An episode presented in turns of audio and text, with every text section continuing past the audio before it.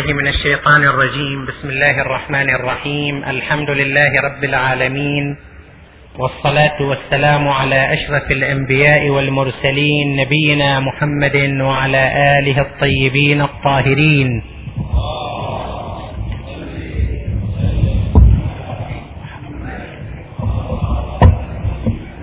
قال الله العظيم في كتابه الحكيم. بسم الله الرحمن الرحيم. لو أرادوا الخروج لاعدوا له عدة. ولكن كره الله انبعاثهم فثبطهم وقيل اقعدوا مع القاعدين. صدق الله العلي العظيم. نعيش هذه الأيام في رحاب مولانا صاحب العصر والزمان. عجل الله تعالى فرجه الشريف. وفي هذه الأيام كما في كل الأيام تشرئب أعناق المؤمنين وتطمح أبصارهم وتتطلع نفوسهم إلى ظهور الحجة صاحب العصر والزمان عجل الله تعالى فرجه. والمفروض أن تكون أهم أمنية وأكبر رجاء عند كل إنسان مؤمن في عصر الغيبة. أهم أمنية هي خروج صاحب العصر والزمان وأن يكون الإنسان ضمن معسكره ومن أنصاره وأعوانه لأن كل المآسي والآلام والمشاكل التي يعاني منها أي إنسان في أي مكان سيكون حلها الجذري ومعالجتها الشاملة والكاملة على يد إمامنا صاحب العصر والزمان. فهو إذا خرج إذا ظهر يملأ الأرض قسطا وعدلا كما ملئت ظلما وجورا. كل إنسان يتمنى هذه الأمنية ولكن من سيتوفق لهذه الأمنية؟ من سيكون من أنصار صاحب العصر والزمان؟ طبعا مسألة الموت والحياة ليست حائل ولا حاجز. يعني أنصار صاحب العصر والزمان حتى من هم في عداد الأموات فإن الله سبحانه وتعالى يبعثهم لكي يحظوا بشرف نصرته. ولذلك نحن نقرأ في دعاء العهد اللهم إن حال بيني وبينه الموت الذي جعلته على عبادك حتما فأخرجني من قبري. مؤتزرا كفني شاهرا سيفي مجردا قناتي ملبيا دعوة الداعي في الحاضر والبادي.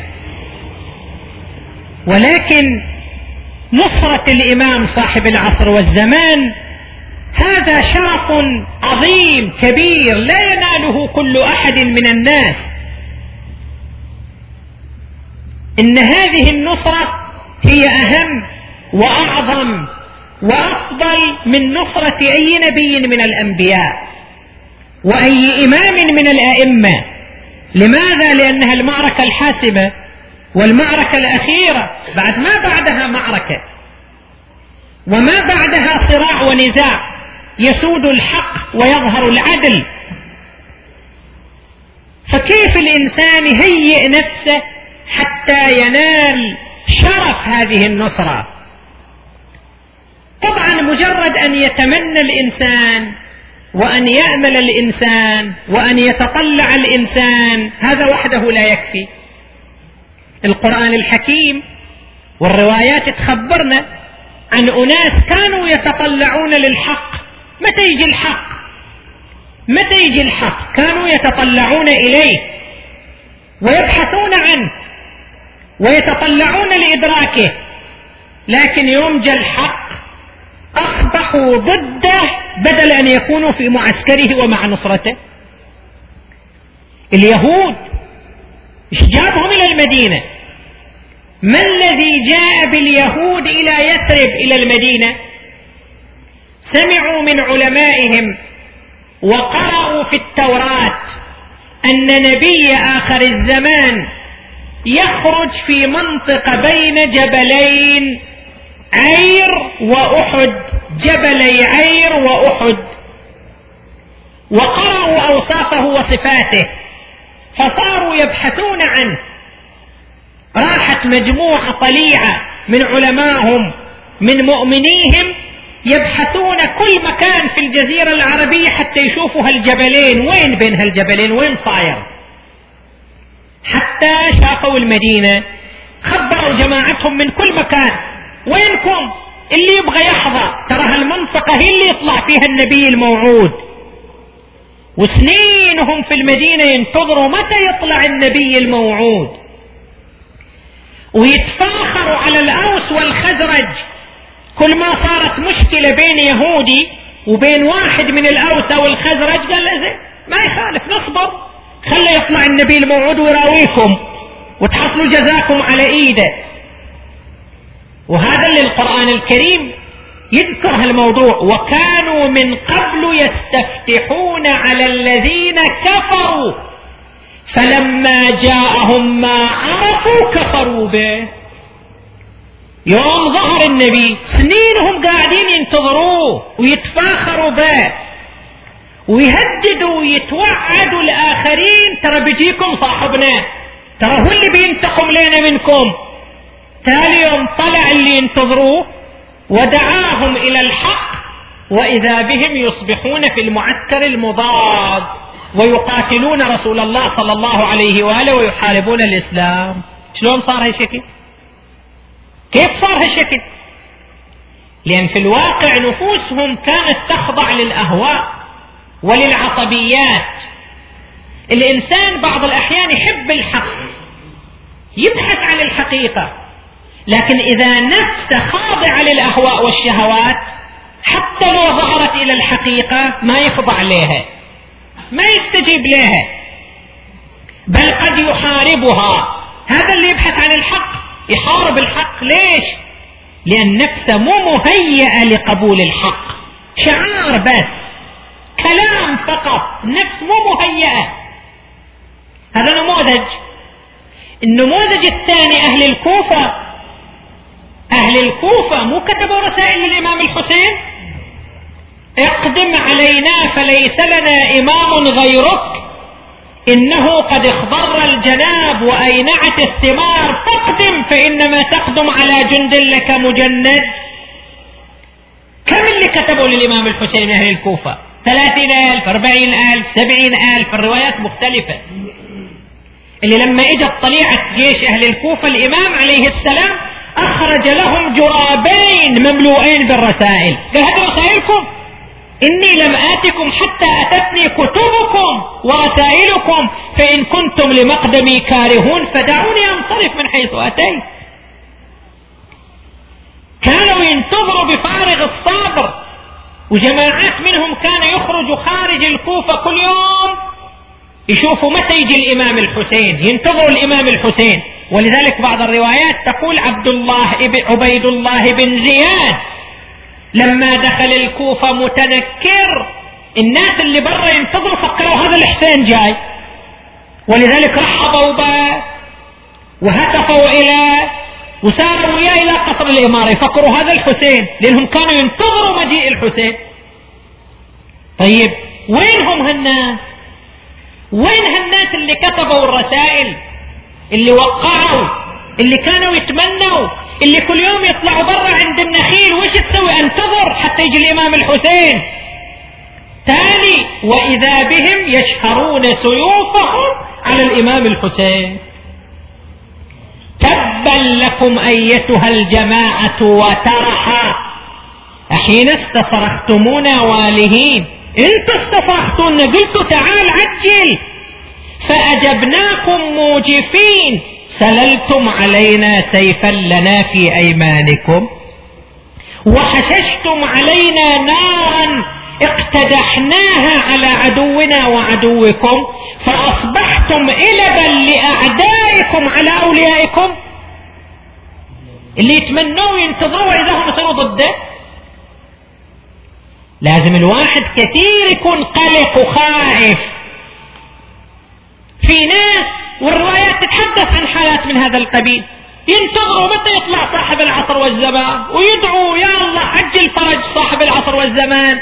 لكن إذا طلع صاحب العصر والزمان قسم من اللي يدعوا بخروجه يصيروا ضده. يقاتلوه. يقاتلوه يصيروا ضده. ليش؟ لأن مجرد شعار مجرد تمني نفوسهم ما مهيئة. الإمام صاحب الزمان إذا خرج ماذا يطلب منه ماذا سيطلب منه الأشياء اللي الإمام صاحب الزمان ممكن أن يطلبها منه من الآن هيئ نفسك لتوفيرها. هذا اللي الإمام صاحب الزمان يقول له طول السنة كل واشرب وسافر وعلى راحة ما نبغى منك شيء. آخر السنة تعال شوف حساباتك. إذا زاد عندك شيء أريد منك عشرين في المية منه. من هو اللي هذا يريد. هذا حق الإمام. هذا حق صاحب العصر والزمان. عشرين في المئة يريد منك خمس. مو خمس اللي تدخله. مو خمس أموالك. لا. خمس الغنيمة. خمس الفاضل. فاضل المؤونة. زايد عندك. فإذا البعيد أنت لا تبلعها. الإمام يقول لك وأنت تبلعها. هذا اللي مو حاضر يعطي خمس الزايد الفضيل. مثل واحد يقول لك فلان أنت اليوم ذابح ذبيحة في بيتكم. طيب كل أنت وأهلك وضيوفك وأقربائك إذا بقى من هالذبيحة شيء أبغى منك خمسة. من الزايد بعد ما تخلص كل شيء. انت حتى خمس الفضيل مال سفرتك ما تعطيه. بعدين تقول والله أنا أفديك بروحي. يقول لك روح بابا. تشمر روحك أنت. تضحك عليه. أنا أبغى منك فضيل السفرة. قسم من فضيل سفرات. أنت ما مستعد تعطيني. تقشمرني تقول أنا أفديك بروحي. تعال بس تعال. تعال أنا أفديك بروحي. هذه غير مسخرة؟ هذه سخرية. هذه سخرية. لذلك الإنسان لازم يهيئ نفسه حقيقة لظهور صاحب العصر والزمان. الإمام يريد منك شيئان يريد منك شيئين أساسيين. الشيء الأول أن تكون ملتزما بمنهج الإمام بتعاليم الإمام. رسالة يوجهها الإمام صاحب الزمان عجل الله تعالى فرجه لشيعته. يقول فليعمل كل واحد منكم ما يقربه من محبتنا وولايتنا وليجتنب ما يدنيه من سخطنا وغضبنا. إذا أنت بالفعل تنتظر صاحب العصر والزمان شوف الأشياء اللي يحبها نعملها. الأشياء اللي يكرهها تجنبها. ونحن نعتقد في أئمتنا صلوات الله وسلامه عليهم وخاصة إمام العصر أن الله تعالى يطلعه على أعمال الخلق. عندنا روايات في تفسير قوله تعالى وقل اعملوا فسيرى الله عملكم ورسوله والمؤمنون. الروايات تقول أن الأعمال تعرض على الإمام يعني شلون إذا رئيس دولة إذا جهة رئيس مصنع عنده تقارير عن العمال وش يسووا وش يعملوا؟ إذا واحد رئيس مصنع لو رئيس شركة لازم عنده اطلاع عنده تقارير. وش سوى هالعمال هالموظفين؟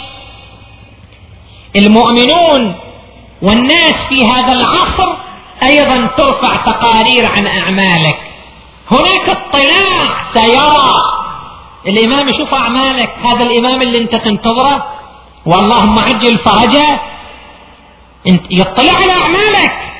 فلازم انت ما تسوي عمل اللي تعرف أن الإمام يستقبحه. الإمام يرفضه الإمام يبغضه. أما إذا أنت تحب الإمام وتنتظر خروجه ولا سمح الله تعمل الأعمال التي ينزعج منها الإمام. هل هذه محبة حقيقية؟ هل هذا انتظار حقيقي؟ إذا الإنسان في سلوكه وعمله وشخصيته لازم يكون ملتزم بمنهج الإمام وتعاليم الإمام وهي منهج الإسلام وتعاليم الإسلام. هذا أولا. وثانيا الاستعداد للعطاء والتضحية. لأن الإمام إذا جاء ما بيسوي لنا عزايم أكل. الإمام إذا جاء ما بيسوي لنا عزايم فرحة وبهجة فقط وارتياح. الإمام يجي يخوض معركة حاسمة. يخوض مواجهة مع الشرك والنفاق على مستوى الكرة الأرضية كلها. الإمام إذا إجا يريد مضحين يريد شجعان يريد مقاتلين يريد ناس ثابتين صامدين على العمل والجهاد في سبيل الله. وهالحالة ما تتوفر في نفس الإنسان فجأة يعني واحد ينام جبان يصبح شجاع ينام كسول يصبح نشيط. لا. ولاكو أيضا أدوية وحبوب توفر هالحالة.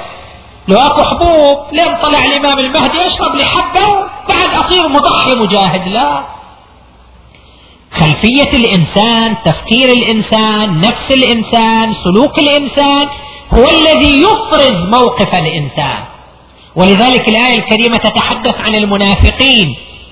جماعة كانوا في عهد رسول الله صلى الله عليه وآله. متى متى يصير الحرب؟ يا رسول الله ترى إحنا حاضرين. نجاهد نحارب. بس خلي تصير المعركة ولا يهمك إحنا حاضرين.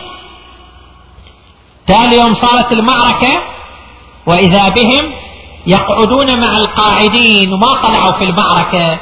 تالي قاموا يعتذروا يا رسول الله إن بيوتنا عورة عندنا عيال عندنا ما أدري إيش عندنا كذا اعتذارات. القرآن الله تعالى يفضحهم لو أرادوا الخروج لأعدوا له عدة اللي يبغى يخرج وينصر الحق مو فجأة يهيئ نفسه لازم. لا أعدوا له عدة. لذلك الخروج لنصرة الحق يحتاج إلى تهيؤ. يحتاج إلى إعداد. فعلى الإنسان المؤمن أن يعد نفسه وإلا لا سمح الله يجد نفسه في الطرف الآخر. ينقل من جملة ما ينقل للعبرة. سما علينا صح هذا النقل أو لم يصح؟ عن ذاك الإنسان اللي كان يتمنى خروج صاحب العصر والزمان وبالفعل في الطيف رأى أن الإمام قد خرج وبعث إلى واحد فلان اللي تتمناه اللي تريده ترى صار طلع. قال إيه أدري. قالوا أنا جايك من قبله الإمام يسلم عليك. ويقول لك البيت اللي أنت قاعد فيه ترى مغصوب ترى هذا مو صحيح. لازم تطلع من بيتك. هذا مسكين نرفز وش تقول؟ قال له إيه قوم شيل أغراضك واطلع برا. هذا مو بيتك مغصوب قال لا عاد كل شيء ولا هذا. بيتك هذا بيتي. قال الامام يقول لك مغصوب هذا مو بيتك قوم اطلع فكر وش يقول؟ يقول الإمام اشتبه ما معصوم بعد خب مو مشتبه. حاول يدور له لفة ودورة ما يمكن الإمام يرضى يقبل قال له لا الإمام عنده أمر حاسم هذا البيت اللي أنت قاعد فيه مغصوب لازم تتنازل عنه وتطلع.